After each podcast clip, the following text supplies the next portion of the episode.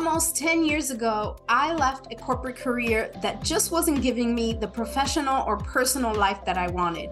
I was burnt out, disengaged, and feeling sick and tired of having no control over my schedule and feeling like there were always limits on what I could accomplish. So I started a consulting business. I had no idea what was in store for me. But by taking that leap, I created a new path to professional success significantly more income, and a personal life with so much flexibility, family time, and lots of travel. And I don't think I'll ever look back. So many of you have heard my story and asked me if you should jump into consulting. It's not a simple yes or no, so I've created a short quiz to help you figure out if consulting is right for you. If you're wondering if consulting might be the next right step for you, go ahead and take two minutes to take the quiz at theclaritywizard.com forward slash quiz and discover if now is the right time to move from employee to entrepreneur.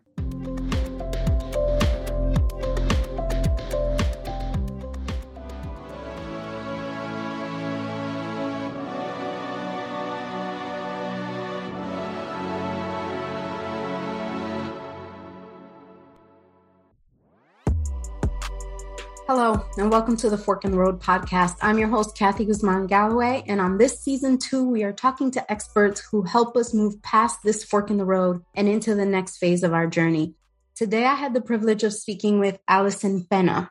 Through her own experiences with loss and grief, Allison has developed a framework that helps us get unstuck and move forward, even when the pain of grief is getting the best of us after the devastating and long lasting effects of the pandemic, the emotional and painful racial awakening and ignorance in the last few years, the recent sickening mass shootings that are very, very raw, even as I record this a day after the Tulsa shooting, and the natural and expected pains of everyday human life, her work is more needed than ever. Allison shares her own story of grief and her five step process for moving forward. No matter what you are grieving, I hope this episode helps you to start moving forward. Hi, Allison. I'm so excited to have you here today. We are talking about a super important topic, so relevant, particularly after the difficulty of this pandemic. And honestly, we are recording it within weeks of so many really difficult moments that have happened in the country related to mass shootings. Even just yesterday, another one happened in Tulsa. And so all of this is really top of mind and close to everyone's hearts. I'm excited for you to talk to us about the process of grieving and how we can really move forward through that. And before we start, I would love for you to just take a minute and tell our audience about yourself and about your story and how you came into this topic. So, my name's Allison Pena, and I call myself Bad Widow because when I became a widow, what I discovered is that most widows go along to make people feel comfortable around them. So, you'll be asked, How are you? And that person will say, Fine, when they are really not fine. And so I decided to be a different kind of widow and actually express my truth as it was happening from what I call inside the raw. I was with my husband for 25 years and then he was diagnosed with pancreatic cancer and we fought for his life for 11 months. We learned a lot about living fearlessly because we say, what would you do if tomorrow was your last day? When you get that kind of diagnosis for one of you, it will be your last day soon. And it brings this real urgency to living. It brings this sense of, I need to say, I love you today because we might not have tomorrow. So after he died, I became a widow. He died at home in my arms. It was just the two of us. It was the most incredibly beautiful and heartbreaking moment of my life. And I consider myself lucky. And then after four breaths in my arms, he was gone and I was a widow. And I had no idea what that meant. I was with this man for 25 years. And what I discovered was that there were very few resources that were not this is the linear way you move through grief. Except in my experience of grief, that's not the way it was. It was grief, fear, anger, shame, guilt, regret, all of it crashing down at once at some times. So the ways that we are told that grief works is not actually for most people the way that it does work. I had breakdowns that I could not find described anywhere. I had five seconds to get to the kitchen. Once I remembered I was hungry before I forgot. I had memory gaps you could drive a truck through. My energy couldn't be counted on. I couldn't deal with people. So it was hard to work. I was a coach who couldn't coach. I was a proofreader and editor who couldn't remember anything and couldn't focus. So I couldn't do anything I was qualified for. None of this are you told about. so there are moments when a person who's grieving really thinks that they might be crazy because we don't talk about grief. We don't talk about what it's really like. In the face of that, what happens is people come in with their advice. As human beings, we want to help. We want to fix it. We want to support. But this conversation about grief as it truly is, is something that we're really not having very often. And so nobody knows what to do. Sometimes they do and say stupid things. And honestly, everybody is doing their best. I'm so convinced that everybody is doing the best they can, except that they're just uninformed. And so, how do you let people know what's a better way to do it? For example, people would say to me, How are you? Now, that's a very reasonable thing to say, except that my whole world blew up when this man that I was with and loved for 25 years died. So, my thought inside my head was, How do you think I am? My future just blew up. And I do not see any future, any future in the horizon that doesn't include this incredible pain. Not a helpful thing to say. so as bad widow, what I started doing is recognizing that people weren't getting it wrong because they meant badly. They were getting it wrong because they were clueless. So I started to actually give better frameworks for people to interact with someone who's grieving. So I said, I can't answer that. I can't answer, how are you? But I could answer, how are you today? How has it been this week? With a shorter time frame, I could answer those questions. And the people who loved those who were grieving but didn't know what to do, they were so glad to know what they could do for real. And so Bad Widow came about because things kept going wrong for me. You know, I walked out the door to an appointment and I got a block and a half before I realized I had my slippers on and I only knew it because my heels got cold. And I looked down and I thought, oh, so my best friend made me a sign of all the things that I should not forget when I walked out the door keys, wallet, but it included shoes. I began building these nets for myself. And then after I'd gotten through far enough, I began showing other people how to do this, how to move forward through their grief with really clear, practical frameworks. Because it's all very well to say, here's what you need to do to feel better, to move through this piece. But typically, the resources for grief are patchwork. How do you handle releasing stuff? Go to a clearing specialist. How do you handle dealing with finances? Go to a financial consultant. How do you handle that chaotic, overwhelming, grieving feelings, go to a grief counselor. If you're stuck and you really need professional help, what do you do with then? But it's kind of a patchwork. There's nothing that actually addresses the length of time that grief takes. And yeah. so everyone's ready for you to move on much faster than is possible. Yeah, your story is so thought provoking and certainly feels painful is, is an inadequate word to describe what I think you probably went through. And I'm sorry that you went through that. And so many people go through this. it's a part of life, right? It's almost inevitable for all of us to have that experience at some point or another.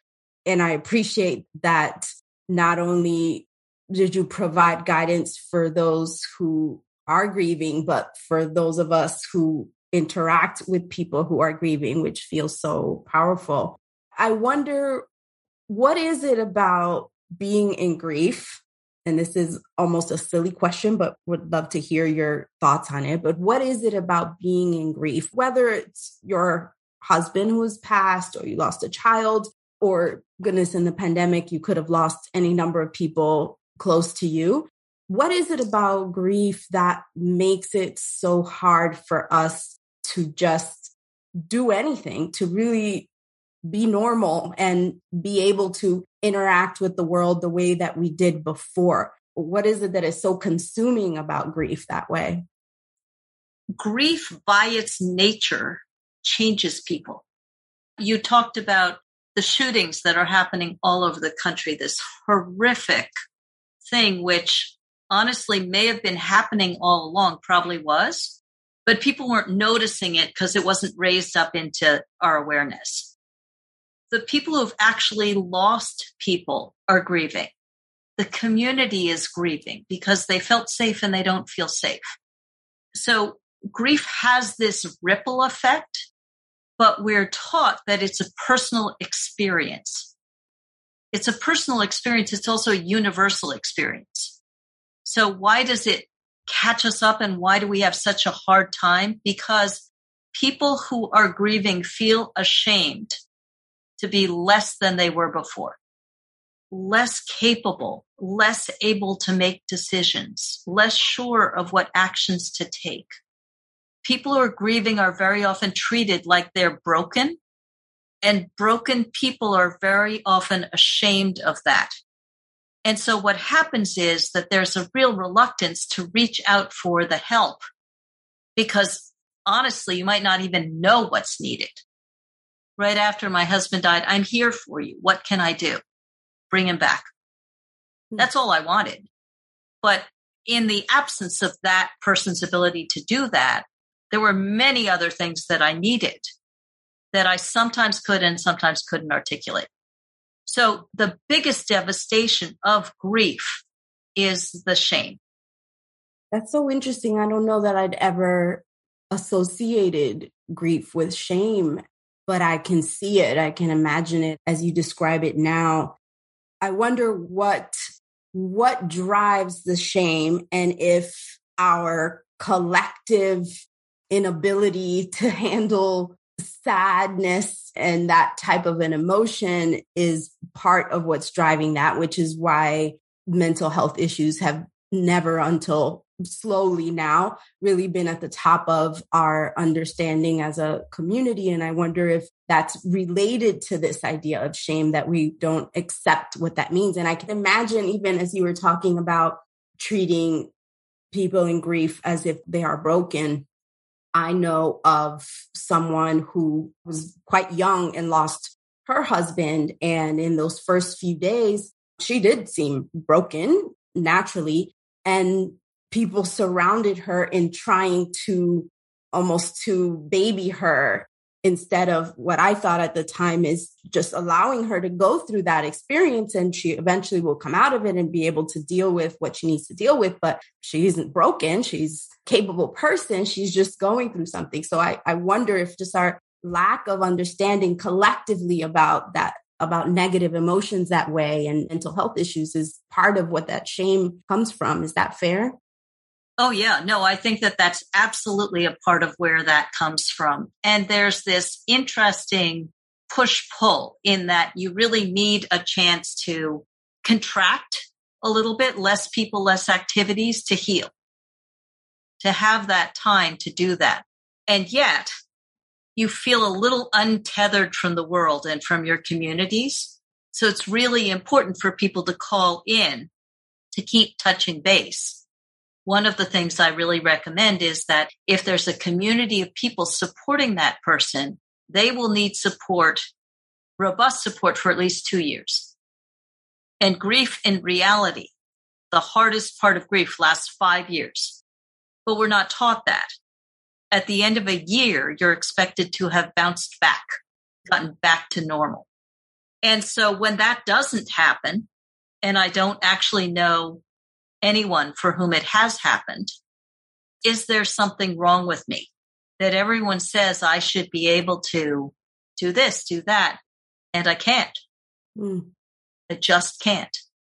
So absolutely, I think it's all tied together. And I think our lack of education and training about how grief is not something to be shunned. It's something that we go through every step of our lives mm. from that first pet that you lost to that job that you desperately wanted that you got downsized from to the business that ran out of money to the health issues.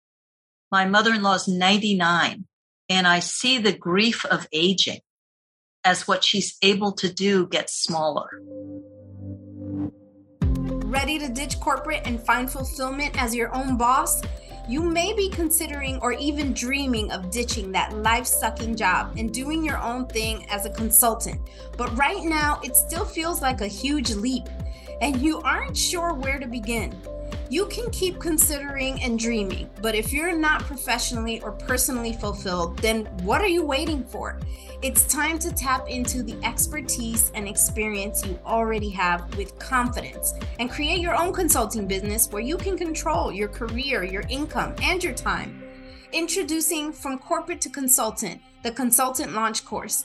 Go from your corporate job to establishing a company, getting clients, and planning for growth in just six weeks. If you want to start consulting, you need to know how to start a business. This course gives you the exact roadmap you need to build your consulting business. Yes, you can spend hours and hours searching and finding answers in the black hole of the internet, trying to make sense of it all, or just figuring it out as you go but I have been there and I know it's a waste of time and money. So I've taken my almost 10 years of experience in building a consultancy of over 500,000 in revenue and put it into this course. With an easy to follow approach, this course will give you a strong foundation for your business and set you up with a clear plan for how to move forward. So you can focus on doing your best consulting work and getting results like the expert that you are. It's time to stop feeling stuck and start feeling in charge of your path. The sooner you get started, the sooner you can leave your nine to five behind and start taking control of your schedule, your finances, your legacy, and your life. Visit theclaritywizard.com forward slash course to get started today.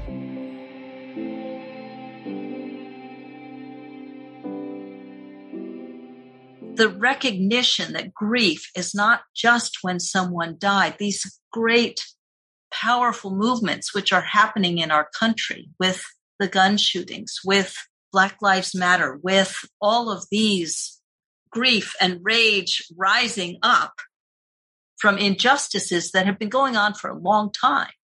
That's grief too. Yeah. And it makes me wonder too what you're describing, right? And that grief exists in so many ways. It also shows up, I imagine, in so many ways, right? There are different levels where we didn't all lose our husbands, which feels like a level 100 or a child, a level 100. But to mm-hmm. your point, a pet is still really important but it may also be something as simple as losing a home or having to move from a community, losing a job, losing friendships where I may not be in a broken state and be utterly devastated, but I'm still feeling those elements of grief. And I wonder if you could help us self identify. How do I know that what I'm feeling is grief? Like, how might that show up in a way that isn't all the way to 100, that it's a little less intense, but this is what you're in. This is grief. What is that? What does it look like? I was talking to someone recently and she had a beloved dog die. And as we were talking about it, the tears rose into her eyes and she apologized. Oh, I'm so sorry. I don't know why this is still going on because people who lose pets that they've loved often for years are grieving. What they're hearing is it's just a pet. So it's when you get those moments of that spark off tears or that spark off a moment of reflection. There might be times or places or sounds or smells. All kinds of things can spark up this feeling of grief. And the thing that's important to recognize is there's nothing wrong. There's nothing wrong with grieving what we're sad about. And in the treating it like there's something wrong, that's the problem because that isolates us. Okay. Yeah, that's helpful. And I can imagine grief popping up in so many ways and places, even in my own life through time, right? Still having that feeling. All right, we've identified it, we've named it, we know that it's happening. And yet we need to move forward with our lives. There are things that we need to do. In our case, our audience is thinking about the next phase of their life or their career might be evolving. And that's a huge change that they're contemplating.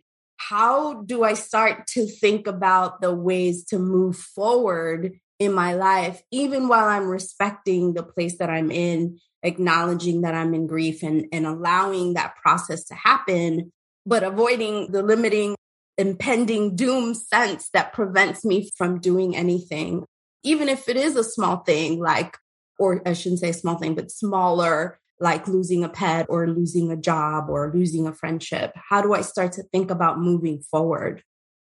I have sort of five clear frameworks. So the first thing that you need to do when you're grieving something so that literally your life feels like it's blown up is to reconnect with yourself. And to do that, you figure out where is the place that I feel most myself, grounded in myself, outside of any role, any responsibility. Is it at work? Is it in one on one relationships, increasing self care? Or is it leaning into community? So for me, it was leaning into community. So Bad Widow was congruent with serving my community with my own pain is basically what I did. But it was aligned with coming back to myself as well. So that's reconnect. The second is re-engage. We contract when we're hurt naturally to heal. And so how do you begin to push past the fear of the pain back into the world again? Because we lose some trust in what's possible for us. What does the future hold when we're grieving? The next thing is reinvent although people would like to be able to bounce back, although the people who care about them would like them to get back to normal and back to who they are, it's not possible. And it's really important to recognize that because otherwise you're just hearkening back to an impossibility. There are ways that grief raises up, and this is the incredible thing about grief, raises up what really matters it escalates love and longing. It resurfaces the things that you may have given up. And there's a real, I will not settle for less when you hit that point. And so, you know, re-engage is start getting back out into the world. For me, I couldn't be a coach I couldn't be a proofreader or editor, and I took a job for $10 an hour in a Halloween pop up store because I had to, in some way, start pushing out my boundaries from where I was. The next thing is reinvent. Okay, if you're not the person you were, then who are you? Figuring that out. After that, it's rebuild your networks. In the face of grief, people leave they might leave because they no longer have a role. They might leave you because you burst into tears or got angry at them. They might leave because they were afraid of you, that your grief might be contagious to them. So there will be some people who will step up, some that will step back, and some that will leave.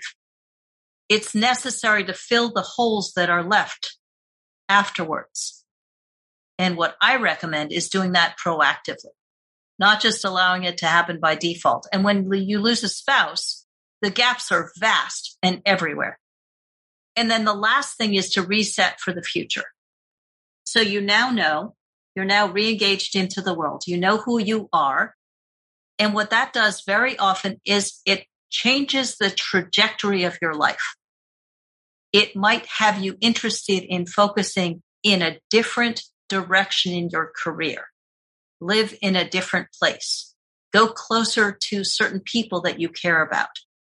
So it will reset your life because grief throws everything up in the air.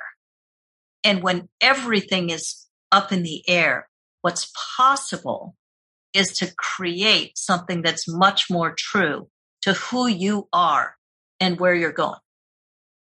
So that's the heartbreak and the heart open of grief.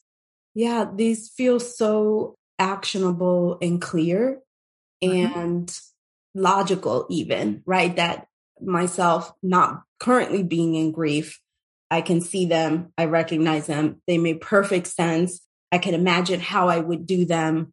And I think that's really helpful. Is there a time and place when it's okay to just be stuck and just live in it and wallow in it and be where you are? And how do I know when, great, it's time for step one and get to reconnect? When is that moment? you don't want to stay in stuck for too long. And one of the ways actually to stay stuck is to resist what is.